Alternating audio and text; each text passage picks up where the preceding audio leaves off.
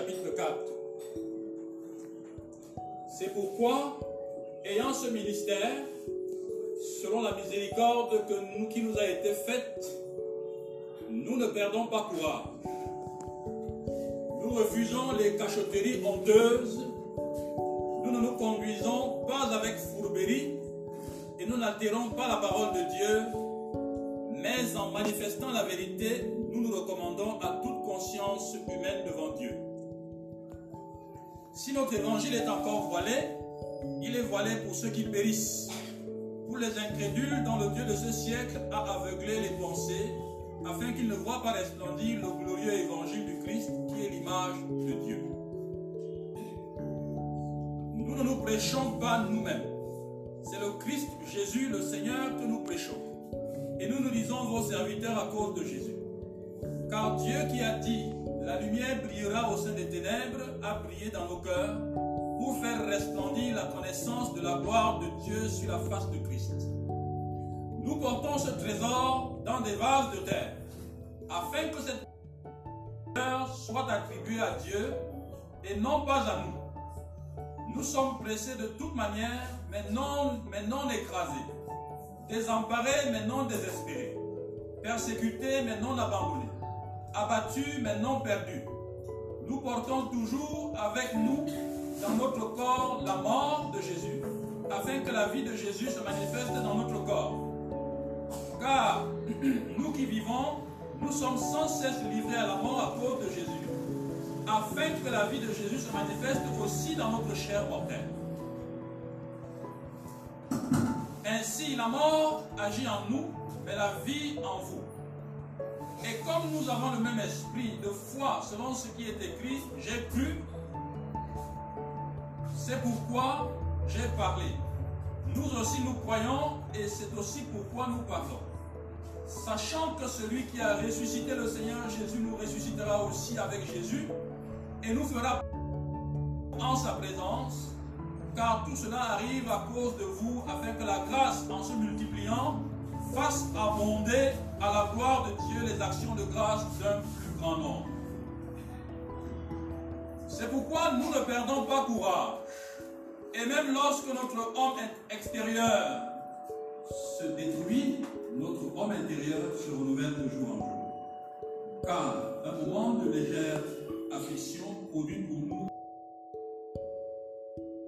de gloire. Nous regardons non point aux choses à celles qui sont invisibles. Car les choses visibles sont momentanées et les invisibles sont éternelles. Chapitre 5. Nous savons en effet que si notre demeure terrestre, qui n'est qu'une tente, est détruite, nous avons dans les cieux un édifice qui est l'ouvrage de Dieu, une demeure éternelle qui n'a pas été faite par la main des hommes. Aussi nous gémissons dans cette tente, désireux de revêtir notre par-dessus l'autre.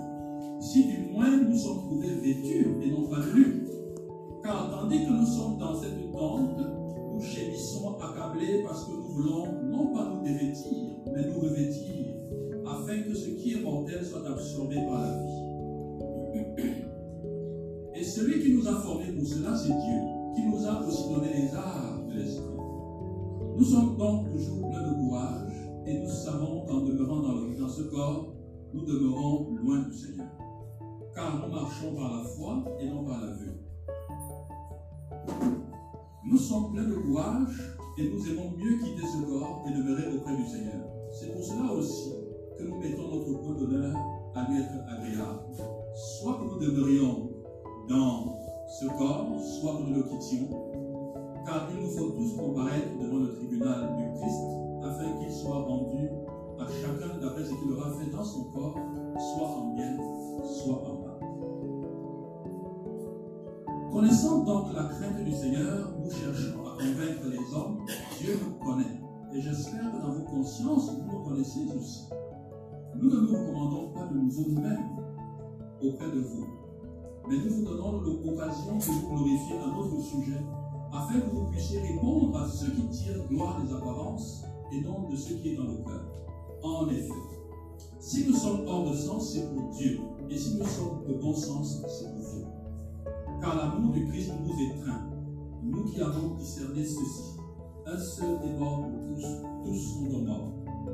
Il est mort pour tous, afin que les vivants ne vivent plus pour eux-mêmes, mais pour celui qui est mort et ressuscité pour eux.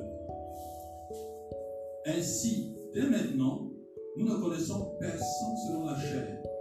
Même si nous avons connu Christ selon la chair, maintenant nous ne le connaissons plus de cette manière. Si quelqu'un est en Christ, il est une nouvelle créature. Les choses anciennes sont passées. Voici, toutes choses sont devenues nouvelles. Et tout cela est de Dieu, qui nous a réunis par Christ et qui nous a donné le service de la réconciliation. Car Dieu était en Christ, réconciliant le monde avec lui par le Christ. Et qui nous a donné, s'il vous plaît, car Dieu était en Christ, réconciliant le monde avec lui-même, sans tenir compte aux hommes de leurs fautes, et il a mis en nous la parole de la réconciliation. Nous sommes donc ambassadeurs pour Christ, comme si Dieu exhortait par nous. Nous vous en supplions au nom de Christ, soyez réconciliés avec Dieu.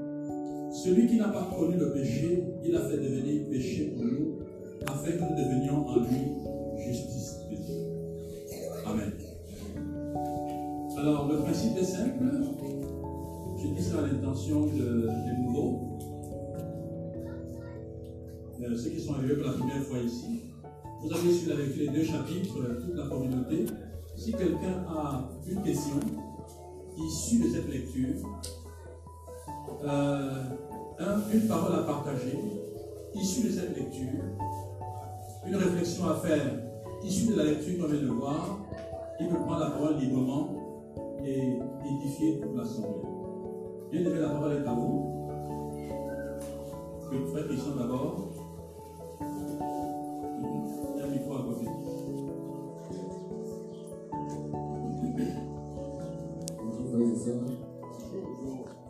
Bonjour frères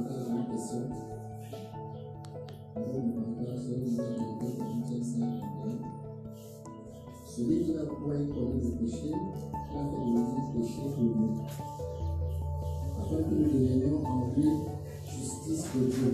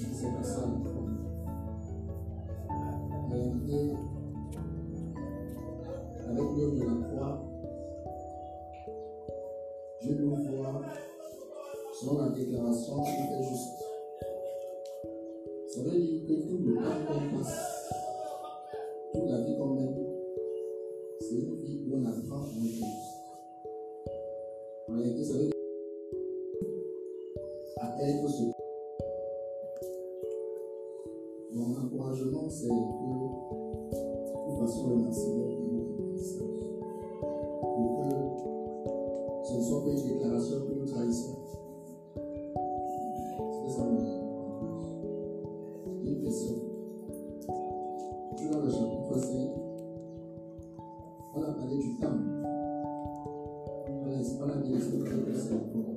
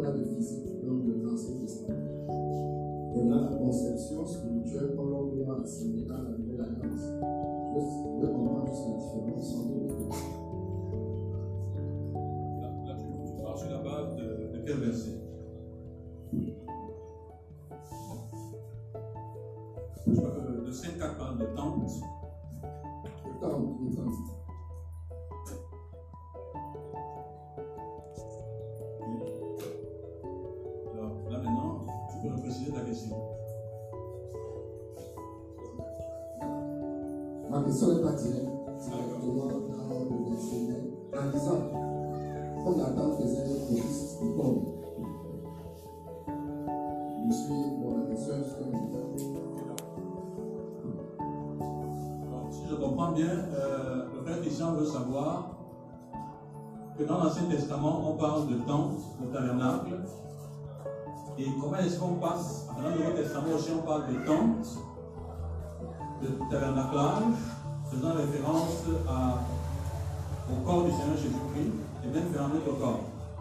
Comment on passe du temple physique, l'Ancien Testament, au temple qui est le corps du Voilà la question qu'il pose. En fait, la réponse se trouve en Acte 2. Acte chapitre 2, où Dieu établit ce changement. Avant Acte chapitre 2, quand on parle de temple, on parle d'une maison, on parle d'un bâtiment. Et jusqu'à aujourd'hui, beaucoup de personnes, quand elles parlent d'église, elles font référence à une maison. Ça, c'est une économie vétéro-testamentaire. C'est l'Ancien Testament. Et dans le Nouveau Testament, en acte 2, lorsque la Pentecôte, à la fin de la Pentecôte, Saint-Esprit descend, le phénomène qui se produit, c'est que des langues de feu se posent sur les têtes des individus. Or, le feu est une notion, tout au moins est un élément qui pas, pas nouveau. À la construction du premier temple, quand Moïse a fini à la fin de l'Exode, le texte dit que la nuée et le feu a caractérisé la présence de Dieu. À la construction du second temple, le second temple a été remonté par euh, comment? Salomon. C'est que Moïse a fait le tabernacle. Le tabernacle en Exode. Le premier temple, c'est Salomon. Le second temple, ce n'est pas Salomon, c'est Zerobabel. Parce qu'elle va bien faire autre chose, Néhémie vient faire autre chose. Donc Zorobabel fait le second temple, et quand il finit, les gens pleurent parce que la gloire du premier temple était plus grande que la gloire du second, et que le second n'arrivait même pas à la cheville du premier temple. Mais il y avait le feu qui a caractérisé la présence du Seigneur. Donc, quand Dieu voulait approuver un temple, le feu qui avait sa gloire apparaissait. Et maintenant, à acte 2, le phénomène qui se produit, c'est que le feu apparaît par les lampes de feu sur les têtes des individus. Ça signifie désormais que Dieu n'habitera plus dans les maisons consacrées, appelées maisons de Dieu. Mais il habitera désormais dans les cœurs des êtres humains et ça fait donc du cœur, du corps de l'homme, un temple. Donc le passage, en fait, se fait en chapitre 2. Et vous voyez qu'en acte 2, c'était un jugement. Le fait que les lampes de feu apparaissent sur les individus était un jugement contre le peuple juif qui avait pour fierté un bâtiment. Il était le seul à avoir ce bâtiment. Ce grand bâtiment construit par Salomon, c'était un temple inédit, luxueux, grand, particulier, qui dépassait de toute mesure tout ce qu'il y avait auparavant comme temple de célébration d'une divinité quelconque. Mais les Juifs avaient ça pour fierté. Mais les Juifs, ayant ça pour fierté, n'ont pas honoré le temple en question. Ils ont passé du temps à désobéir, à désobéir, à désobéir. Alors Dieu dit, avec votre temple, je ne prends plus plaisir à ça. Désormais, j'habite dans les cœurs de ceux qui me reçoivent. Et donc c'est un jugement pour, les, pour ces juifs-là. Et c'est pour ça que nous aussi nous sommes là. Parce que chacun de nous, ayant cru au Seigneur Jésus-Christ, a reçu le Saint-Esprit dans son cœur. Et là, c'est en vertu de ça que nous sommes ici. Sinon, qu'est-ce que nous faisons là Ok, que ça aide un peu pour. Euh... Ok, maintenant, une autre.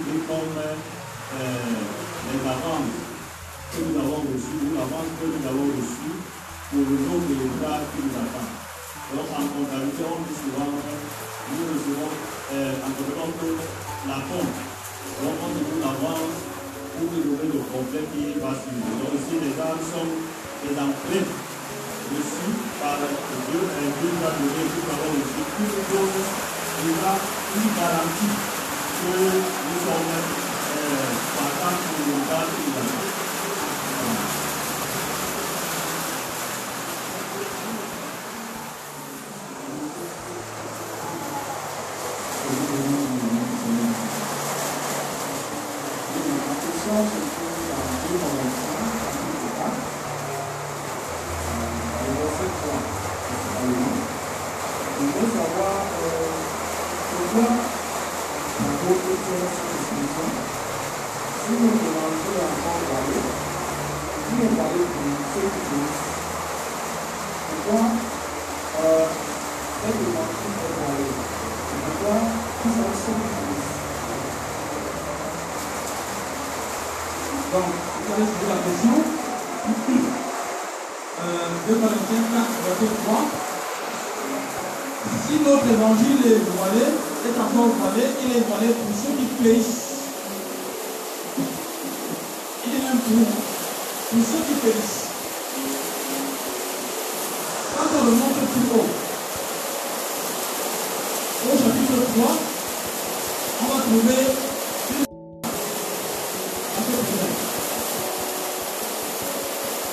Le chapitre 3, à partir du verset euh,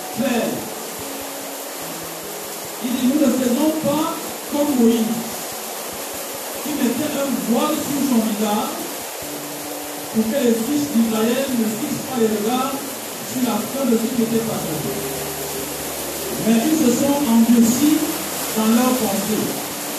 Car jusqu'à ce jour, quand ils font la lecture de l'Ancien Testament, le même voile demeure. Il n'est pas enlevé parce qu'il ne disparaît qu'en plus. Jusqu'à ce jour, quand on lit Moïse, il y a un voile sur leur cœur. Mais lorsqu'on se tourne vers le Seigneur, le voile est enlevé. Or, le Seigneur, c'est l'Esprit, et là où est l'Esprit du Seigneur, là est la liberté. Nous tous qui le visage est découvert, reflétant comme un miroir la gloire du Seigneur, nous sommes transformés en la même image, de gloire en gloire, comme par le Seigneur l'Esprit. Et là, voilà la base de cette affaire. Et il poursuit au verset 4 en disant c'est pourquoi? Pourquoi établir un lien entre ce qui a été dit au verset au chapitre 3 et ce qui va dit dans la suite. Et c'est là qu'il va enchaîner au verset 3 que si notre racine est encore voilé, il est voilé pour ceux qui périssent. Le voile dont il est question est une expression de l'incrédulité. Euh, ça s'appliquait chez les Juifs. Parce que les Juifs, sur la base de leur prétendue connaissance l'Ancien Testament, rejetaient le Seigneur Jésus-Christ. Je ne voyais pas en Jésus-Christ celui qui vient pour accomplir la loi. À ce moment précis, à ceux-là qui prennent l'Ancien Testament comme obstacle à la connaissance de Jésus-Christ, l'évangile est pour ces personnes encore voilées. Ça, c'est en première interprétation. Aujourd'hui, de nos jours, il y a des personnes qui se servent de la tradition des ancêtres, qui se servent d'autres appuis pour ne pas placer leur confiance en Jésus-Christ. Quand on parle du Seigneur, ils s'appuient sur la tradition des ancêtres. Ils s'appuient sur euh, la modernité. Ils s'appuient sur beaucoup de choses pour ne pas placer leur confiance en Jésus-Christ. Pour ces personnes-là, leur évangile encore voilà, parce que ce qu'ils pratiquent. Hein. Verset 2. Ils pratiquent des cacheries honteuses. Ils se conduisent avec fourberie. Ils altèrent la parole de Dieu. Voyez-vous, en faisant ces choses-là, ils ne manifestent pas la vérité.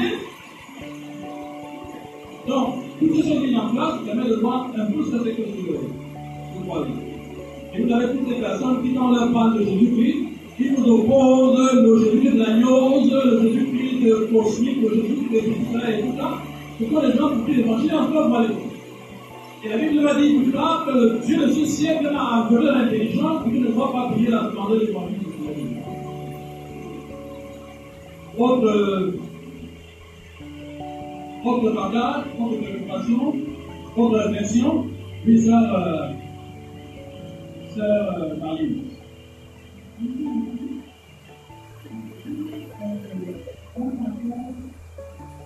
Parce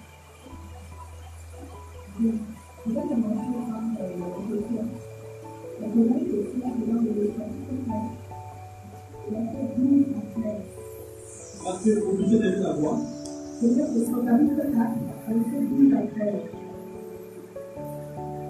Je veux savoir comment la mort agit en nous. Ainsi, la mort nous et la vie agit en nous. 13, verset 10,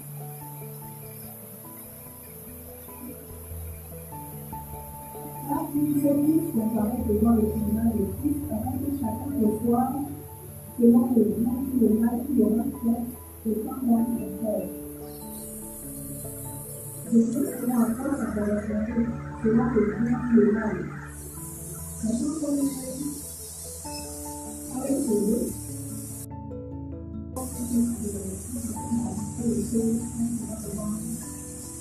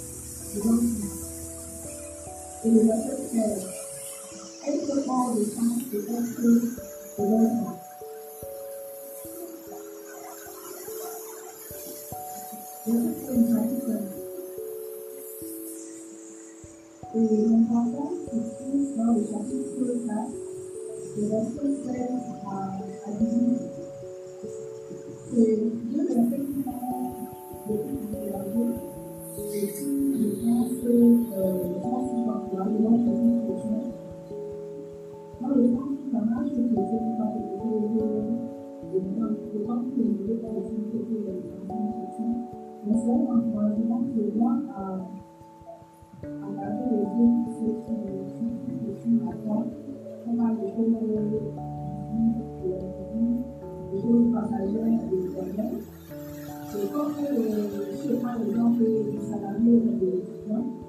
Le salarié travaille pour un à 20 ans. L'étudiant,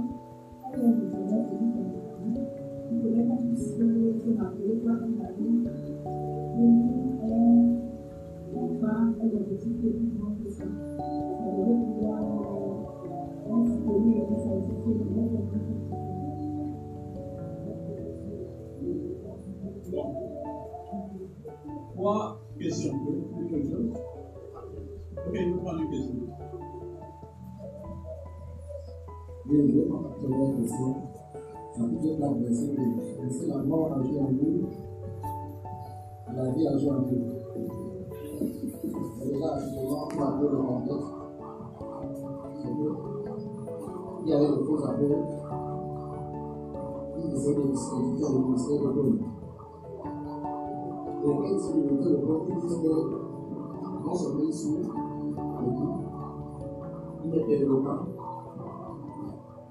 Et je crois qu'il disait aussi que, en tout de saboter un peu, ils sont pas éloquent, etc.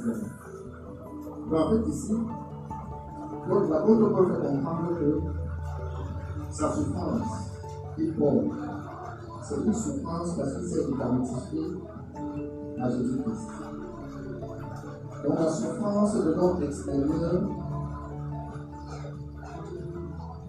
la même, son courage, sa fidélité, sa persévérance, sa patience, c'est la manifestation du caractère de Christ, c'est la vie de l'homme intérieur.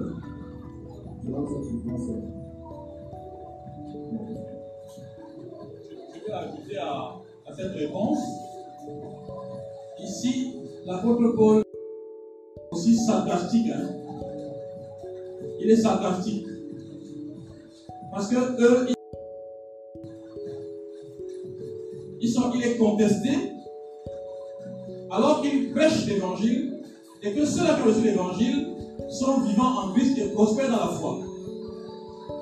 C'est ce qu'il exprime en disant la mort agit en nous et la, la vie agit en vous.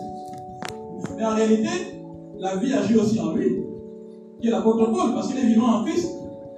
On se serait attendu à ce qu'il dise la mort agit en nous et la vie agit en nous. Et quand il dit en vous, ça choque. Et c'est là que le sacrifice va apparaître. Vous voyez que le contexte de 2 Corinthiens en, général, c'est un contexte où la force défend son ministère. Et dans cette défense du ministère, il a en face des personnes qui contestent le ministère alors que c'est lui qui a fondé cette église. Vous voyez l'idée? C'est lui qui a fondé et on le conteste dans cette affaire. Et il leur dit, vous me contestez, je vais juste paraphraser, vous me contestez en plaçant votre confiance dans les apôtres. Nous, la mort agit en nous. Et la vie agit en vous. En fait, il est en train de dire, on à vous. Vous voyez, il est en train de les prendre dans cette disposition-là. Il veut les amener à, à bien comprendre que cette façon de se comporter n'est pas correcte.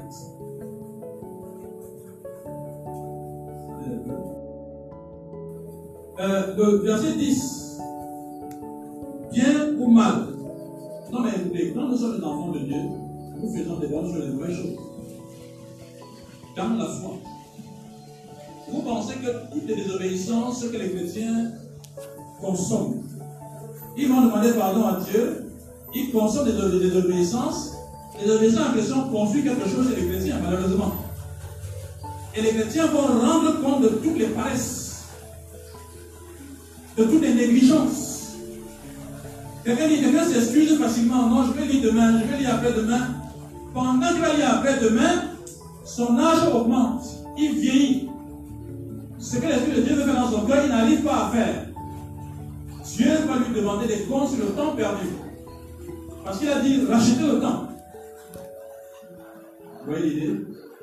Donc il y a des choses que nous faisons en bien dans la foi et ce que nous faisons en mal dans la foi. Et ces choses-là, on va rendre compte. Euh, 1 Corinthiens 3, je vais revenir sur 1 Corinthiens 3. Regardez le verset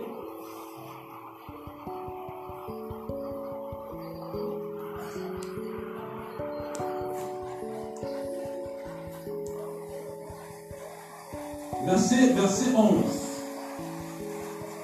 On va commencer à 10. Il dit, selon la grâce de Dieu qui m'a été donnée, comme un sage architecte, j'ai posé le fondement et un autre bâti dessus. Mais que chacun prenne garde à la manière dont il bâtit dessus.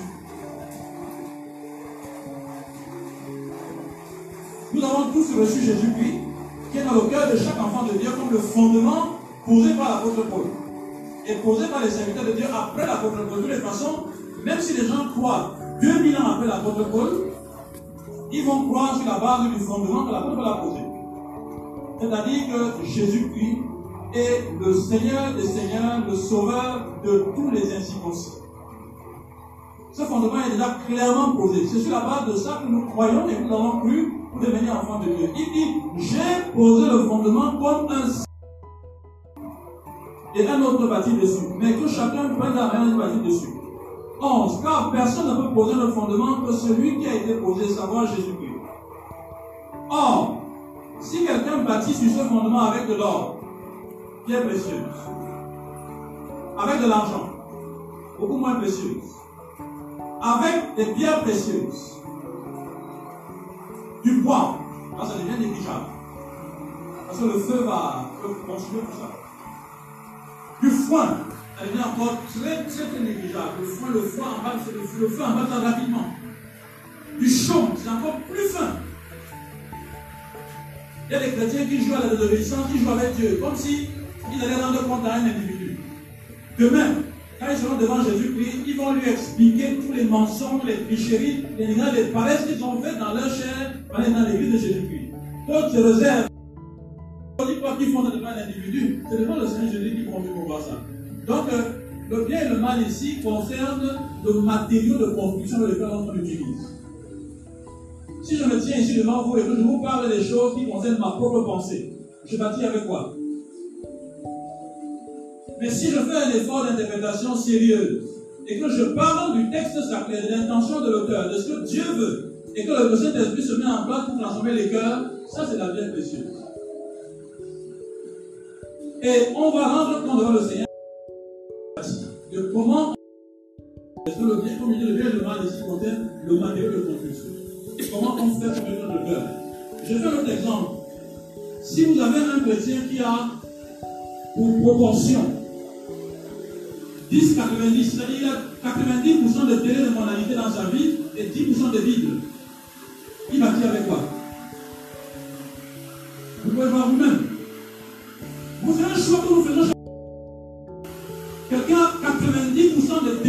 De mondanité, de tout ça dans sa vie, et 10% de Bible dans sa vie pendant un jour, pendant deux jours, pendant une semaine, pendant un mois, pendant un an, pendant 10 ans de pauvreté. Il bâtit avec quoi Ce chrétien, c'est un chrétien mondain. C'est une association qui est, qui qui est, qui mais c'est la vérité. Devant Dieu, il sera aussi pauvre que celui qui n'a même pas cru. Ça bien mal. Maintenant, euh, hors de sens. Le Saint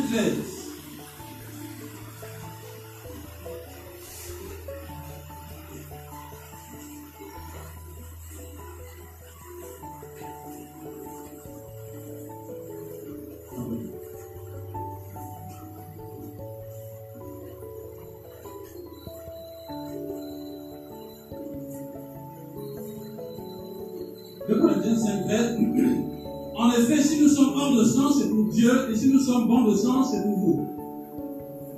En réalité, c'est un appel à. Il interpelle les Corinthiens à se méfier du jugement qu'il porte sur lui, à votre tour. Ce n'est pas à eux de juger s'il est dans le bon sens ou le mauvais sens. Il est, il est en train de réclamer son autorité apostolique. Ici. Il insiste sur cette autorité-là. Si je suis hors de sens, c'est pour Dieu. Si je suis. euh, si nous sommes de bon sens, c'est pour vous. Voilà ce qu'il dit. Il insiste dessus.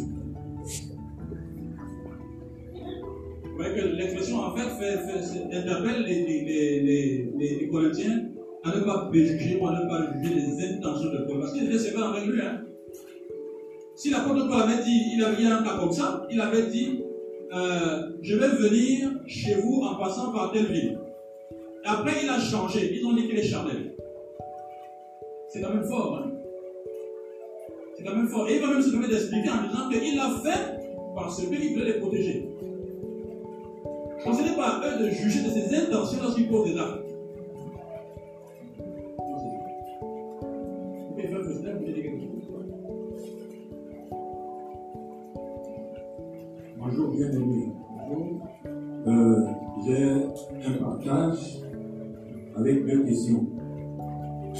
Le partage se situe dans le chapitre 4, au verset 5. Euh, au verset 5, il est dit Nous ne nous prêchons pas nous-mêmes. C'est Jésus-Christ le Seigneur que nous prêchons et nous nous disons vos serviteurs à cause de Jésus.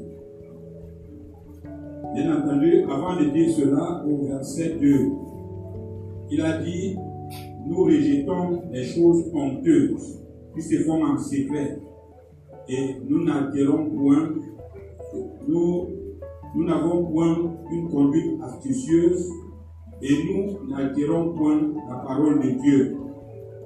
Mais en publiant la vérité, nous nous recommandons à toute conscience devant Dieu.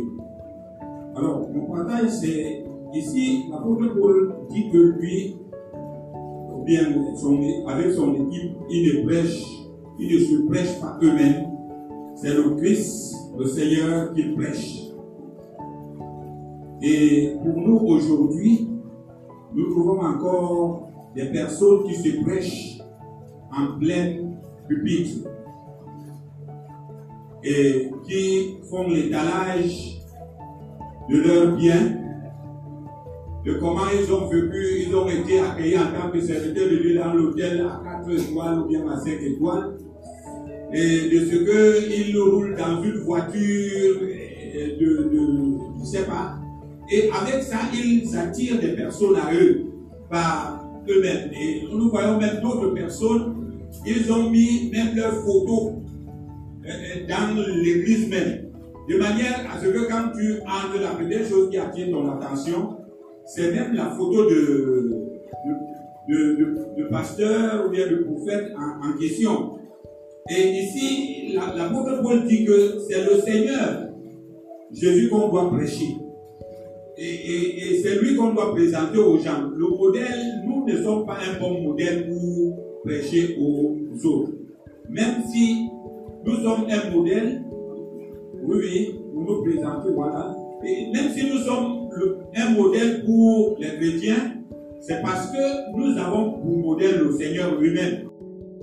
On n'a pas le Seigneur pour modèle, notre modèle est carrément dessus. Donc pour que le Seigneur puisse prendre toute la place, et, nous en tant que serviteurs, serviteurs en plus, nous, nous soyons effacés. Et au dernier verset, et à la dernière partie, nous nous disons vos serviteurs à cause de Jésus. Donc, vos esclaves, en fait, euh, ces, ces, prédicateurs sont des esclaves des autres. Comme euh, le Seigneur l'a démontré euh, par le lavage des pieds même, que celui qui veut être plus grand que les autres, qu'il soit le serviteur des, des autres.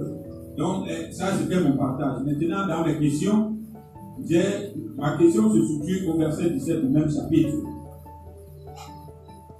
Avec le verset. Une légère affliction du moment produisent pour nous, au-delà de toute mesure, un poids éternel de gloire. Parce que nous, nous, parce que nous regardons non point aux choses visibles, mais à celles qui sont invisibles. Car les choses visibles sont passagères et les visibles, les invisibles sont éternels. Alors, ma question c'est que comment on peut expliquer que les, souffrances d'un chrétien aujourd'hui puissent lui produire un poids de gloire éternelle, comme le dit au verset 18 Comment les afflictions, parce que l'apôtre Paul a montré ces afflictions au verset 8 et 9, persécuté, abandonné, battu, et tout ça. Et il dit que ces afflictions produisent pour lui un poids éternel, de gloire éternelle.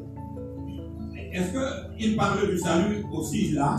Parce que je sais que le salut nous est éternel. Mais est-ce que le salut est inclus là-bas aussi? En quoi est-ce que notre souffrance aujourd'hui produisent pour nous un poids éternel de gloire? Ça, c'est la, la, première question. La deuxième question, c'est au verset 20. Nous, faisons donc, nous faisons donc les fonctions d'ambassadeur pour Christ. Comme si Dieu exhortait par nous. Nous vous en supplions au nom de Christ soyez réconciliés avec Dieu. Alors, dans ce verset, j'ai deux problèmes. Qui sont les ambassadeurs de Christ ici? Quand l'apôtre Paul dit nous, qui exactement? Est-ce que tous les chrétiens, il parle de tous les chrétiens? Ou bien il parle d'une certaine équipe? D'une certaine équipe qui est qualifiée d'une certaine manière pour être ambassadeur ça, c'est ma première question. Et maintenant, est-ce que la réconciliation qu'il demande ici, il dit, nous vous en supplions au nom de Christ. Soyez réconciliés avec Dieu. De quelle réconciliation parle-t-il ici Parce que l'ambassadeur, pour réconcilier peut-être le monde avec euh, Dieu, ceux qui sont perdus. Bon, mais maintenant, ici, là, est-ce qu'il dit aux chrétiens de se réconcilier avec Dieu? Alors, Là, c'est un peu. Ou bien il y a un péché qui est enfoui dans leur comportement qu'il faut se repentir pour ce. Donc je suis pas bien facile. Alors vous avez la. Ma. Touche ton vas-y. Et quelle touche l'enfant Sœur Guéla, touche bien ta main. Elle est déjà levée, mais touche-la encore. C'est ça.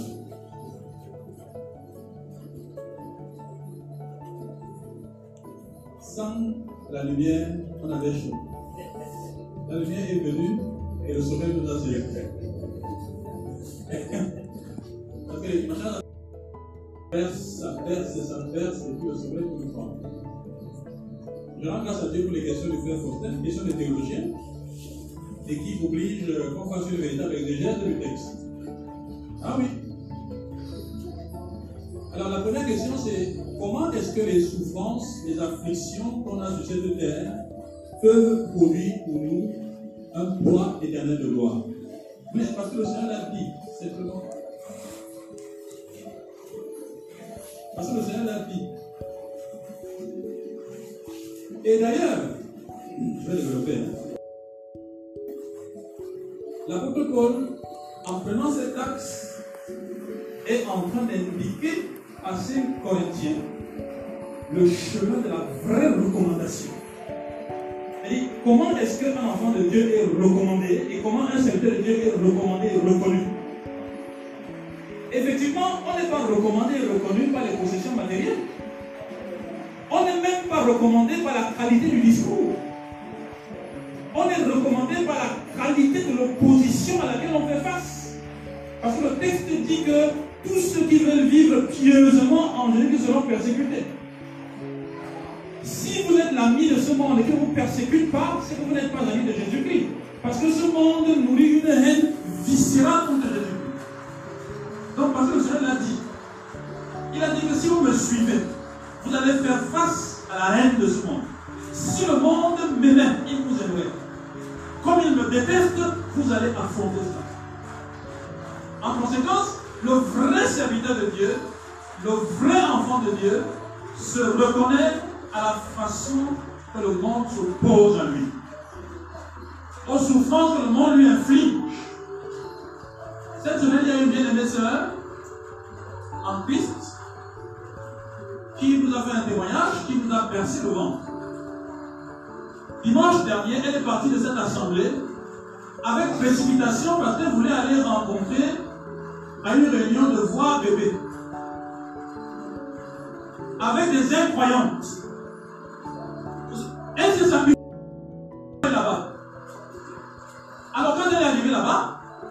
Ses amis l'ont méprisée. Pourquoi mépriser Parce qu'il était à l'église. Quand on vient en retard, on a toléré. Mais elle est venue en retard, on a, on a En fait, ce n'est pas elle qu'on méprisait. C'est la fête d'église qui est derrière là. C'est ça qu'on ne veut pas.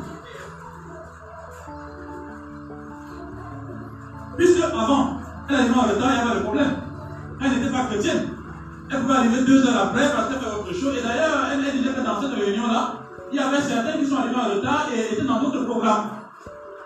On n'a pas méprisé celle-là parce que non, on comprend, c'est nous, nous, c'est nous, nous.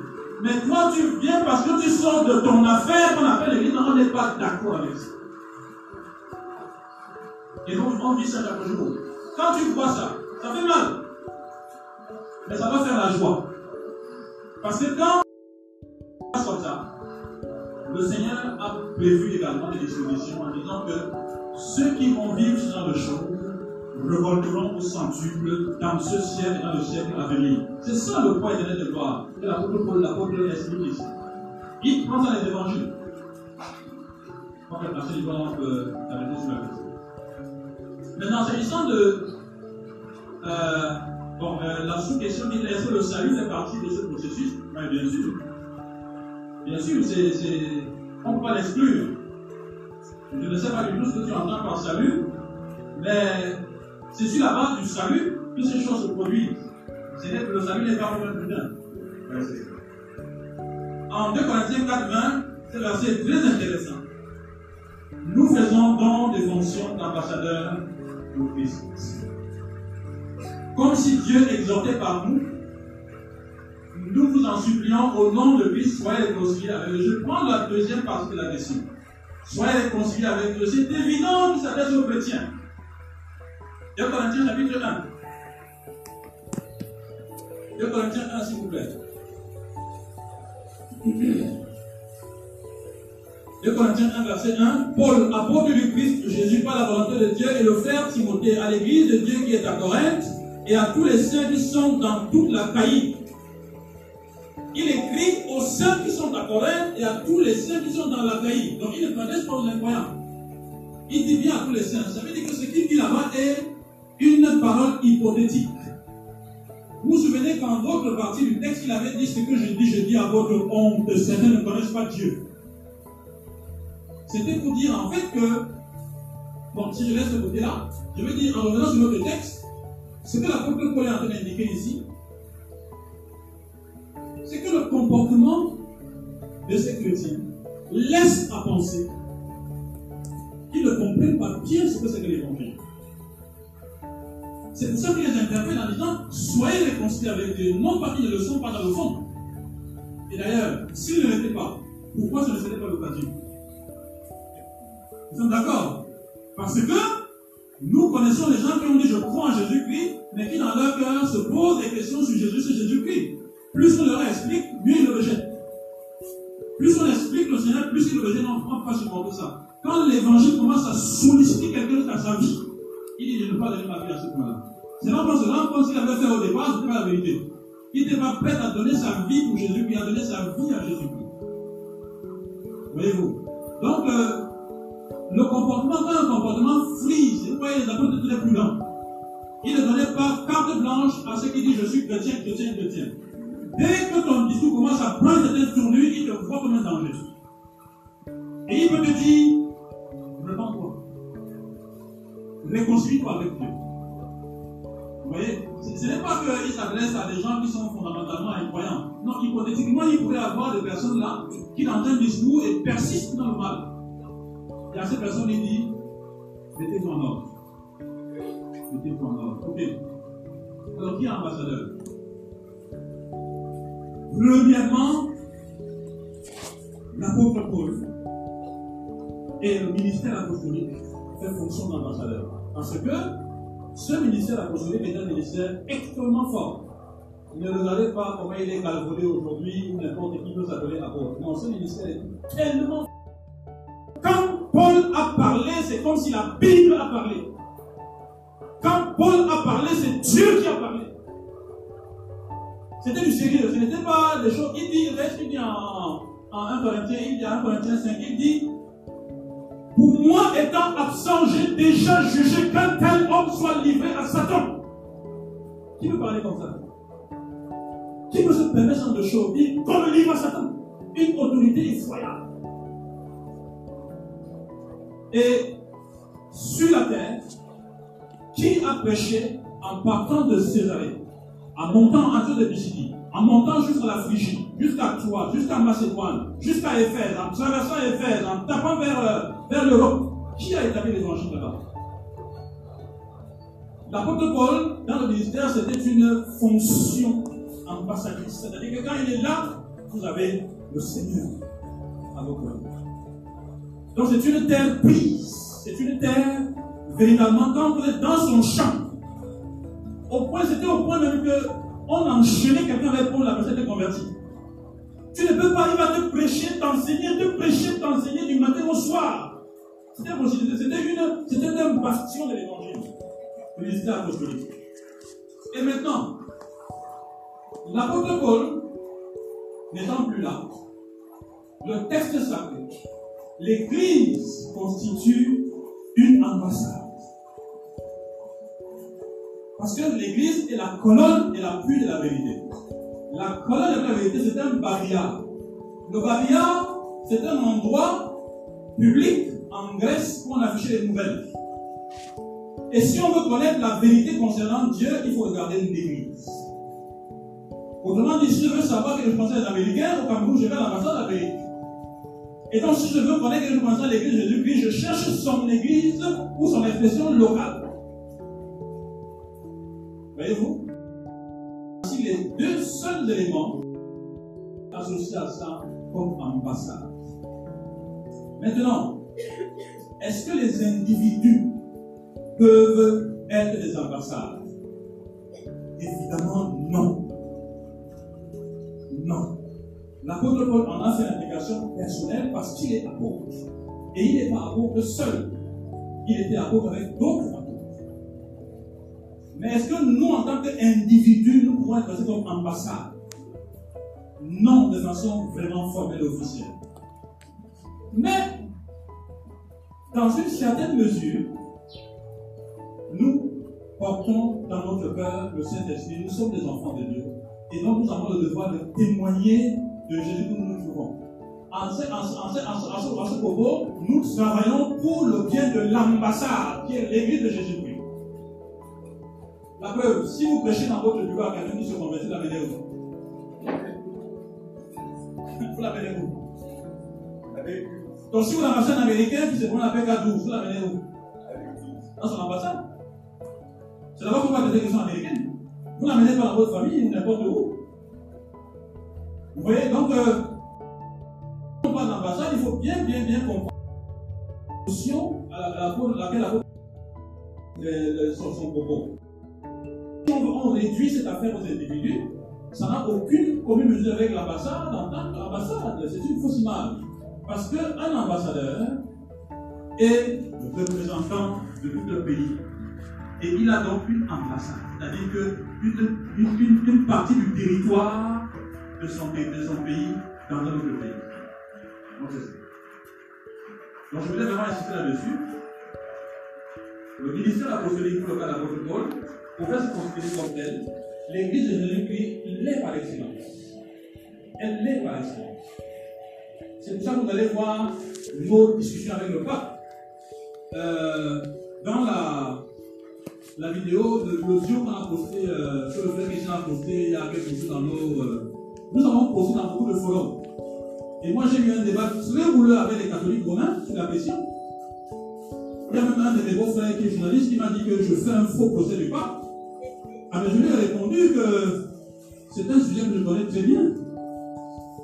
Et ce que je peux dire dans ce forum n'est rien comparé à ce que j'ai pu dire ailleurs? Je ne fais pas un faux procès du pape. En réalité, nous exigeons, et on peut le faire bibliquement, que tout ce qui se présente comme Dieu défende les valeurs historiques de l'évangile et de la, de la Bible. On ne peut pas, fut-il pas, prendre la parole et nous dire que l'homosexualité, on peut ou on ne peut pas. Il doit être clair quand la Bible est claire. On ne peut pas tolérer ça. Ou il est clair ou il n'est pas clair. Qu'est-ce qu'il dit concrètement Sur ces questions-là, je ne me cache pas. Je lui fais un faux procès. Si vous le voulez. Il doit être clair sur la question homosexuelle. Il n'y a pas de demi là-dessus. Le texte dit que si tu couches avec un homme, comme on couche avec un homme, c'est une abomination. Qu'il dise ça. Et qu'ils disent seulement ça. Qu'ils ne nous disent pas les choses qu'ils sont les enfants de Dieu. J'ai aussi aimé une publication qu'on a fait sur notre forum. On a dit Makissa, sort d'ici. Où est-ce dans la parole j'ai écrit des choses comme J'ai beaucoup aimé le poste là. Voyez-vous Il doit être clair. Et sur cette base-là, nous ne laisserons pas ça passer. Ça, c'est une guerre à mort. L'histoire l'a démontré. Moi, je on n'a pas peur de ça. C'est-à-dire qu'on a tué nos prédécesseurs. Et si nous, on doit passer par la roulette, eh bien, bon Que ça nous amène. Mais c'est un combat à mort. L'homosexualité, si je dois faire une virgule dessus, est une pratique ancienne. À l'époque de Sodome et À l'époque des territoires déplacés, chassés de Canaan. Et le Seigneur dit en Lévitique, tu ne feras pas ce que ces gens faisaient là-bas. Tu ne coucheras pas avec un homme comme on coucherait une femme. Ça sous-entend qu'on faisait ça là-bas. Et maintenant que l'évangile a pris du pas, du pas dans, le monde entier, une civilisation impie commence à naître et veut nous imposer cette affaire. Et les chrétiens doivent regarder et la ville. Nous ne pouvons pas transiger là. Son chef bien placé sur la question et c'est la guerre. C'est la guerre. Soit c'est nous qui mourons, soit c'est eux qui disparaissent. Et c'est ça la position de l'Église. Et c'est ça qu'on va tenir. Et nous allons la tenir quoi qu'il nous en coûte. Voyez-vous Donc, euh, et ce débat, il faut bien, je disais à mon beau-frère dans ce poste, il faut bien qu'on sache avec une marchande. Moi, je serais très reconnaissant que le pape dise non à ça. Très, très reconnaissant. Quand Benoît XVI, quand il était dans son magistère, a dit dans un avion le préservatif est une imposture. On a applaudi. On a dit voilà quelqu'un. Voilà quelqu'un. Aujourd'hui, que l'individu qui est en place, Franco Bergoglio, dit les choses contraires, on doit applaudir parce qu'il n'est pas. On dit non. Il n'est pas d'accord. C'est une faction de la chrétienté, qu'on le veuille ou pas. Les catholiques romains, ils comptent sur le champ missionnaire. On a besoin de leur, de leur oui sur les valeurs chrétiennes historiques. On a besoin de leur oui. On ne veut pas. Même la théologie islamique est contre ça. Combien de fois La théologie bouddhiste est contre ça? Combien de fois On ne peut pas avoir des gens qui sont loin de nous, avec une, théologie, une conception de Dieu qui est contraire à la nôtre, dire non à la bêtise, et ceux qui sont prisonniers disent à la bêtise. Non, non, non, non. Ça ne marche pas. C'est pas possible. Ok, on va on passer à autre chose. Sinon, je peux le message, si je ne considère pas les questions, je n'ai pas le message.